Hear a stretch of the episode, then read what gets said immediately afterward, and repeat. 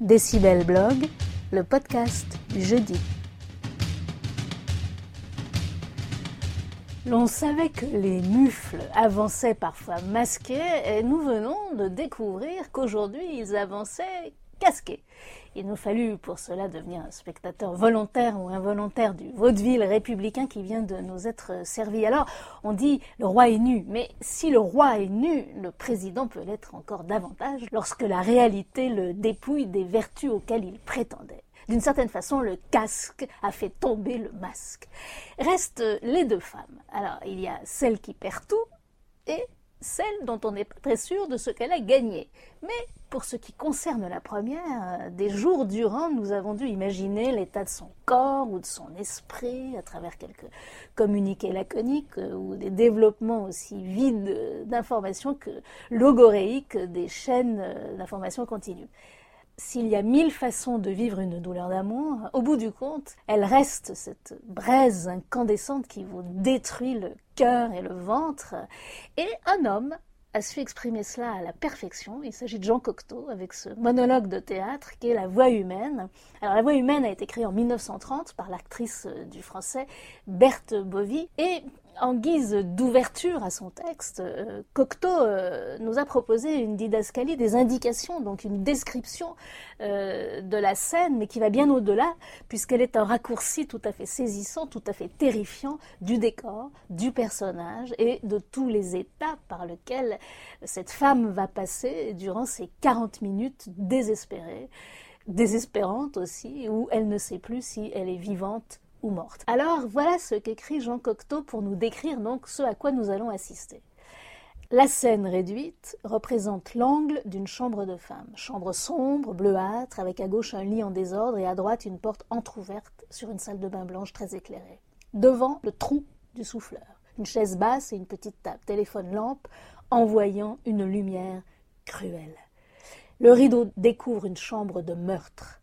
Devant le lit, par terre, une femme, en longue chemise, étendue, comme assassinée. Silence. La femme se redresse, change de pose et reste encore immobile. Enfin, elle se décide, se lève, prend un manteau sur le lit, se dirige vers la porte après une halte en face du téléphone. Lorsqu'elle touche la porte, la sonnerie se fait entendre. Elle s'élance, le manteau la gêne, elle l'écarte d'un coup de pied, elle décroche l'appareil. De sept minutes, elle parlera debout, assise, de dos, de face, de profil, à genoux derrière le dossier de la chaise fauteuil, la tête coupée, appuyée sur le dossier, arpentera la chambre en traînant le fil jusqu'à la fin, où elle tombe à plat ventre. Alors, sa tête pendra et elle lâchera le récepteur, comme une pierre. Voilà, ça ce sont donc la description et les mots de Cocteau. Alors on, pourrait plus violemment encore résumer ce que va vivre cette femme à laquelle Cocteau n'a pas donné de nom, avec quelques secondes de la voix de Berthe Bovy interprétant ce texte de Jean Cocteau. Et vous allez voir à quel point, rien qu'en quelques secondes, ce texte est extraordinairement saisissant. Tu te souviens quand je te demandais comment la voix peut passer à travers les tortillons du fil? J'ai le fil autour de mon cou. J'ai ta voix autour de mon cou. Un extrait donc de Berthe Bovy interprétant cette voix humaine de Jean Cocteau, un extrait que vous pouvez entendre dans son intégralité dans un disque qui s'appelle Jean Cocteau et ses interprètes, c'est une collection Pathé Warner Parlophone France WEA.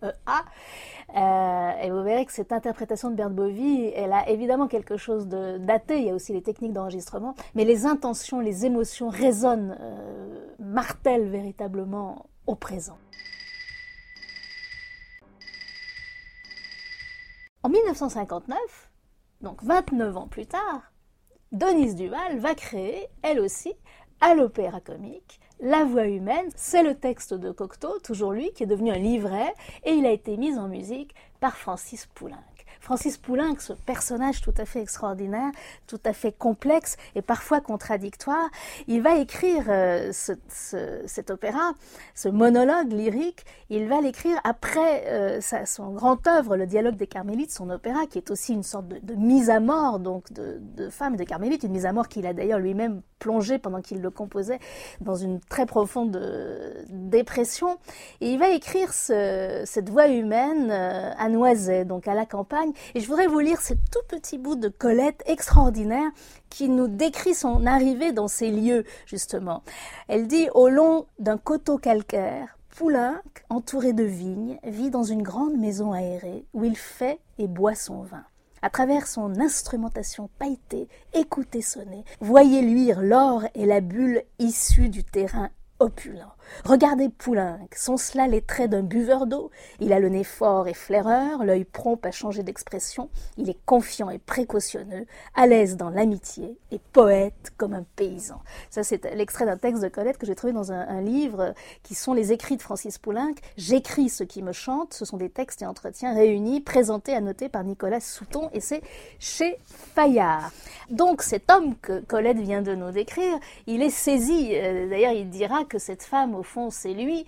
Il est saisi par ce texte de Cocteau. Il le met en musique pour Denise Duval, qui d'ailleurs a raconté la gestation de cette version lyrique euh, qu'il a écrit et composée pour elle et qu'elle travaille en même temps avec Janine Reiss, la, grande euh, spécialiste pour faire travailler les chanteuses. On se rappelle sa collaboration avec Calas.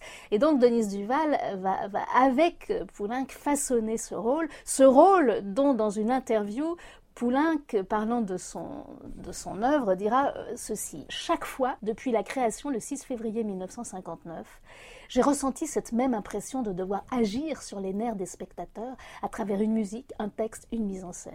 Chaque fois, j'ai ressenti cette difficulté à capter le public au début. Parce qu'au début, on perçoit cela au mouvement des gens sur leur siège.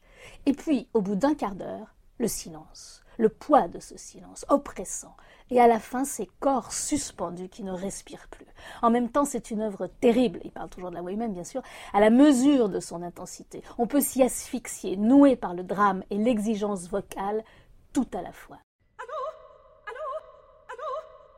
Alors, s'il y a quelqu'un qui ne va pas dire le contraire de ces mots de Poulenc sur la voix humaine, c'est bien Felicity Lott, euh, qui après l'avoir interprété dans sa version orchestrale, qui après avoir beaucoup donné à cette œuvre, nous en propose une version qui est une première mondiale, puisque c'est l'enregistrement de cette même œuvre pour voix et piano. Il y a la version euh, orchestre et voix composée par Poulenc, et puis il y a cette version pour piano. Alors, on peut la découvrir dans un DVD, un DVD qui est aussi Blu-ray. C'est une version scénique, euh, donc on voit euh, Felicity Lott incarner ce personnage, accompagné par le pianiste Graham Johnson, qui lui évidemment n'est pas visible, mais le piano se substitue parfaitement au raffinement de l'orchestre. Il est à la fois commentateur de l'action, il est à la fois celui qui colore les émotions du personnage, ou qui les assombrit, ou qui nous dit peut-être plus encore que les mots, pourtant les mots sont très forts, et qui nous aide à saisir cet autre qui est à l'autre bout du fil et que l'on n'entend jamais. Show.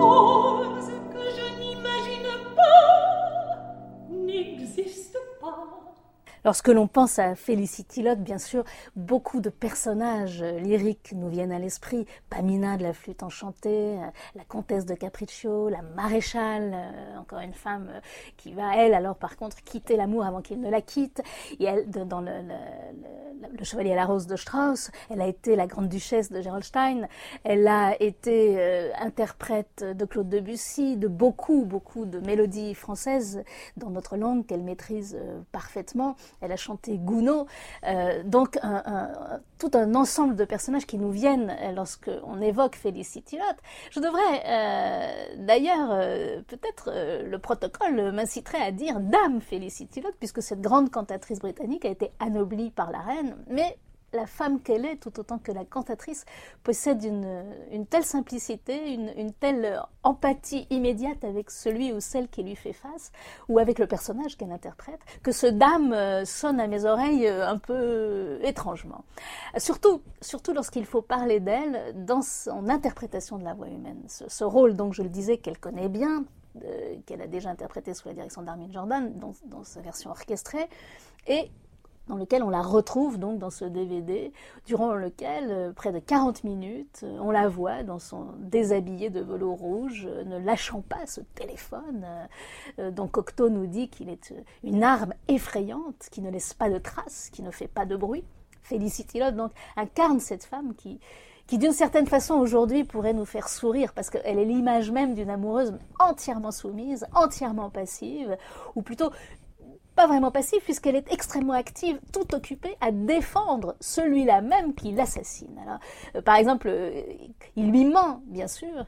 Elle sait qu'il lui ment puisqu'il est à l'autre bout du fil. Il lui dit qu'il est chez lui et puis le téléphone se coupe. Il y a ces coupures euh, obsessionnelles qui, qui, la hantent parce qu'elle a peur qu'il ne la rappelle pas. Donc, elle le rappelle dans ce qui fut leur foyer et là, on lui dit qu'il n'est pas là. Donc, il a menti. Il est ailleurs, bien sûr. Donc, elle sait qu'il lui ment et elle s'applique à transformer la réalité elle-même pour lui épargner dit-elle, la souffrance d'un autre mensonge absolument admirable. Cette femme qui considère d'une certaine façon qu'elle est la seule coupable, et coupable en premier lieu de sa propre souffrance et de cette scène qu'elle dit elle-même insupportable. Alors, il y a cette soumission, cette obsession amoureuse euh, d'une vie qui, pourrait se résumer par une phrase étonnante. Lorsqu'on lui demande, lorsqu'il lui demande, on suppose, hein, parce que lui on ne l'entend jamais, de faire autre chose que de penser à lui, elle répond Je n'ai jamais rien eu autre chose à faire que toi. Cette expression donc euh, de sa douleur, de sa faiblesse, cette absence totale d'amour-propre pourrait donc, euh, je le disais, être absolument insupportable si cette œuvre ne parlait pas au plus profond de la vérité humaine, euh, à ce besoin inextinguible d'amour, à cette terreur absolue de la solitude euh, qu'elle exprime. Et, ce qui est d'ailleurs, je trouve très intéressant dans ce DVD, c'est que euh, il avait été indiqué au départ à la création qu'il fallait pas que ce soit une femme d'âge mûr abandonnée, mais pour forcer sur le désespoir d'amour justement. Et là, évidemment, Félicité Lotte, elle a chanté ce rôle à, plusieurs moments de sa vie. Aujourd'hui, elle est une femme d'âge mûr.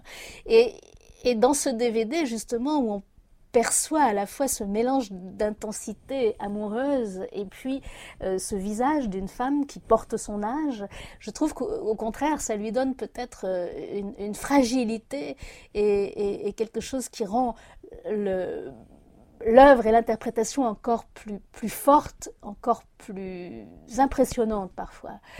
Euh, je vous le disais, donc cette absence d'amour propre pendant ces 40 minutes pourrait vraiment être insupportable, ou en tout cas, on pourrait avoir l'impression qu'on se noie dans, le sentiment et finalement dans un désespoir qui, qui, devient pénible à la longue, euh, peut-être à l'autre au bout du film et à celui qui regarde.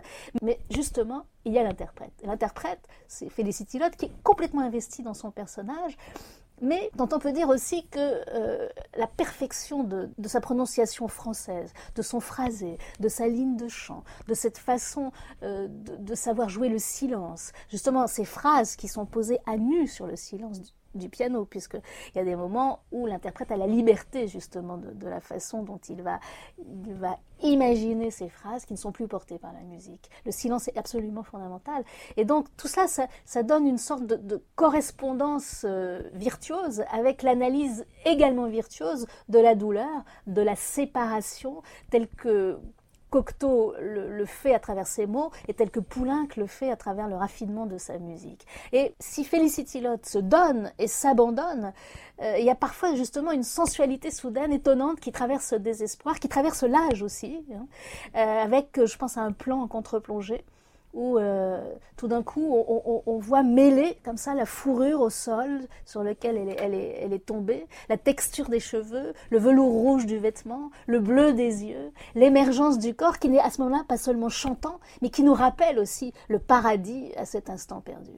Alors ce désespoir d'amour qui se dit, qui se chante dans le détail est, d'autant plus fort que Felicity Lott, l'artiste, en garde toujours une parfaite et élégante maîtrise. Et à la toute fin, avant que l'homme ne raccroche définitivement, on sent cette femme, on voit cette femme, on entend cette femme se dissoudre dans un dernier je t'aime qui lui-même peu à peu se disloque.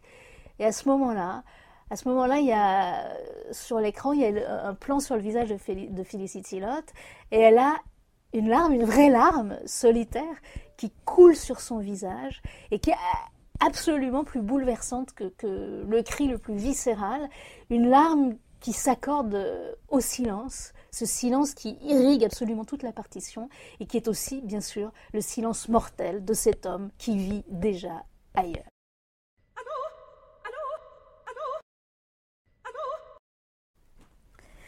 Je vous disais tout à l'heure combien euh, Poulenc était un homme qui avait à la fois un humour absolument formidable, qu'on retrouve en particulier dans tous ses, ses, écrits, ses lettres, mais aussi des capacités à plonger très profondément dans la dépression. Et je ne voudrais pas qu'on reste sur cette idée de, de dépression euh, et, et, de tristesse très très très pesante, profonde, euh, communicative qu'il y a dans cette œuvre, en, et aussi avec une image de Félicity Lott uniquement dans le tragique, comme Poulenc, elle a cette capacité à, à incarner finalement toutes sortes de, de sentiments extrêmes, et elle-même est un, un mélange d'hypersensibilité et puis de très grande joie, et on va se quitter avec, en l'écoutant quelques secondes, euh, nous dire euh, au fond ce qu'elle aurait aimé être si elle n'avait pas été euh, la cantatrice qu'elle est. J'aurais aimé être Ginger Rogers avec Fred Astaire. Ça, je voulais. Pour Fred Astaire ou pour la danse? Pour la danse. Tap, c'est quoi le tap, Oui, c'est les claquettes? Ouais. Oh, ça. Il faudrait que j'apprenne. Je pense que là, c'est peut-être trop tard. oh non, oh bien sûr, il n'y a pas jamais trop tard. Un petit récital en chantant. voilà un projet. Merci. Alors donc vous pouvez découvrir Felicity Lott dans ce personnage de la voix humaine, donc cette tragédie lyrique en un acte d'après Cocteau de Francis Poulenc, qu'il dédie Francis Poulenc à, son amour, à son dernier amour, Louis Gauthier. Vous pouvez donc le découvrir en DVD et DVD Blu-ray. Euh, les deux sont dans le, même coffret. C'est le label Champs Hill Records. Vous pouvez aussi, et je vous y engage, euh, écouter découvrir ce disque que j'évoquais, Jean Cocteau et ses interprètes, collection Pâté, c'est Warner, Parlophone France, WEA France. Et puis Francis Poulenc, donc J'écris ce qui me chante, texte et entretien réunis, présentés et annotés par Nicolas Souton chez Fayard. Et euh, je vous rappelle bien sûr que vous pourrez euh, voir des extraits, entendre, euh, avoir d'autres éléments sur cette œuvre de la voix humaine de Poulenc Cocteau et sur Felicity Lott sur la page de ce podcast que vous trouverez donc dans Décibel, Décibel Blog, qui est à l'adresse www.décibel-blog-jeannemartinevacher.com. À la semaine prochaine. Décibel Blog, le podcast jeudi.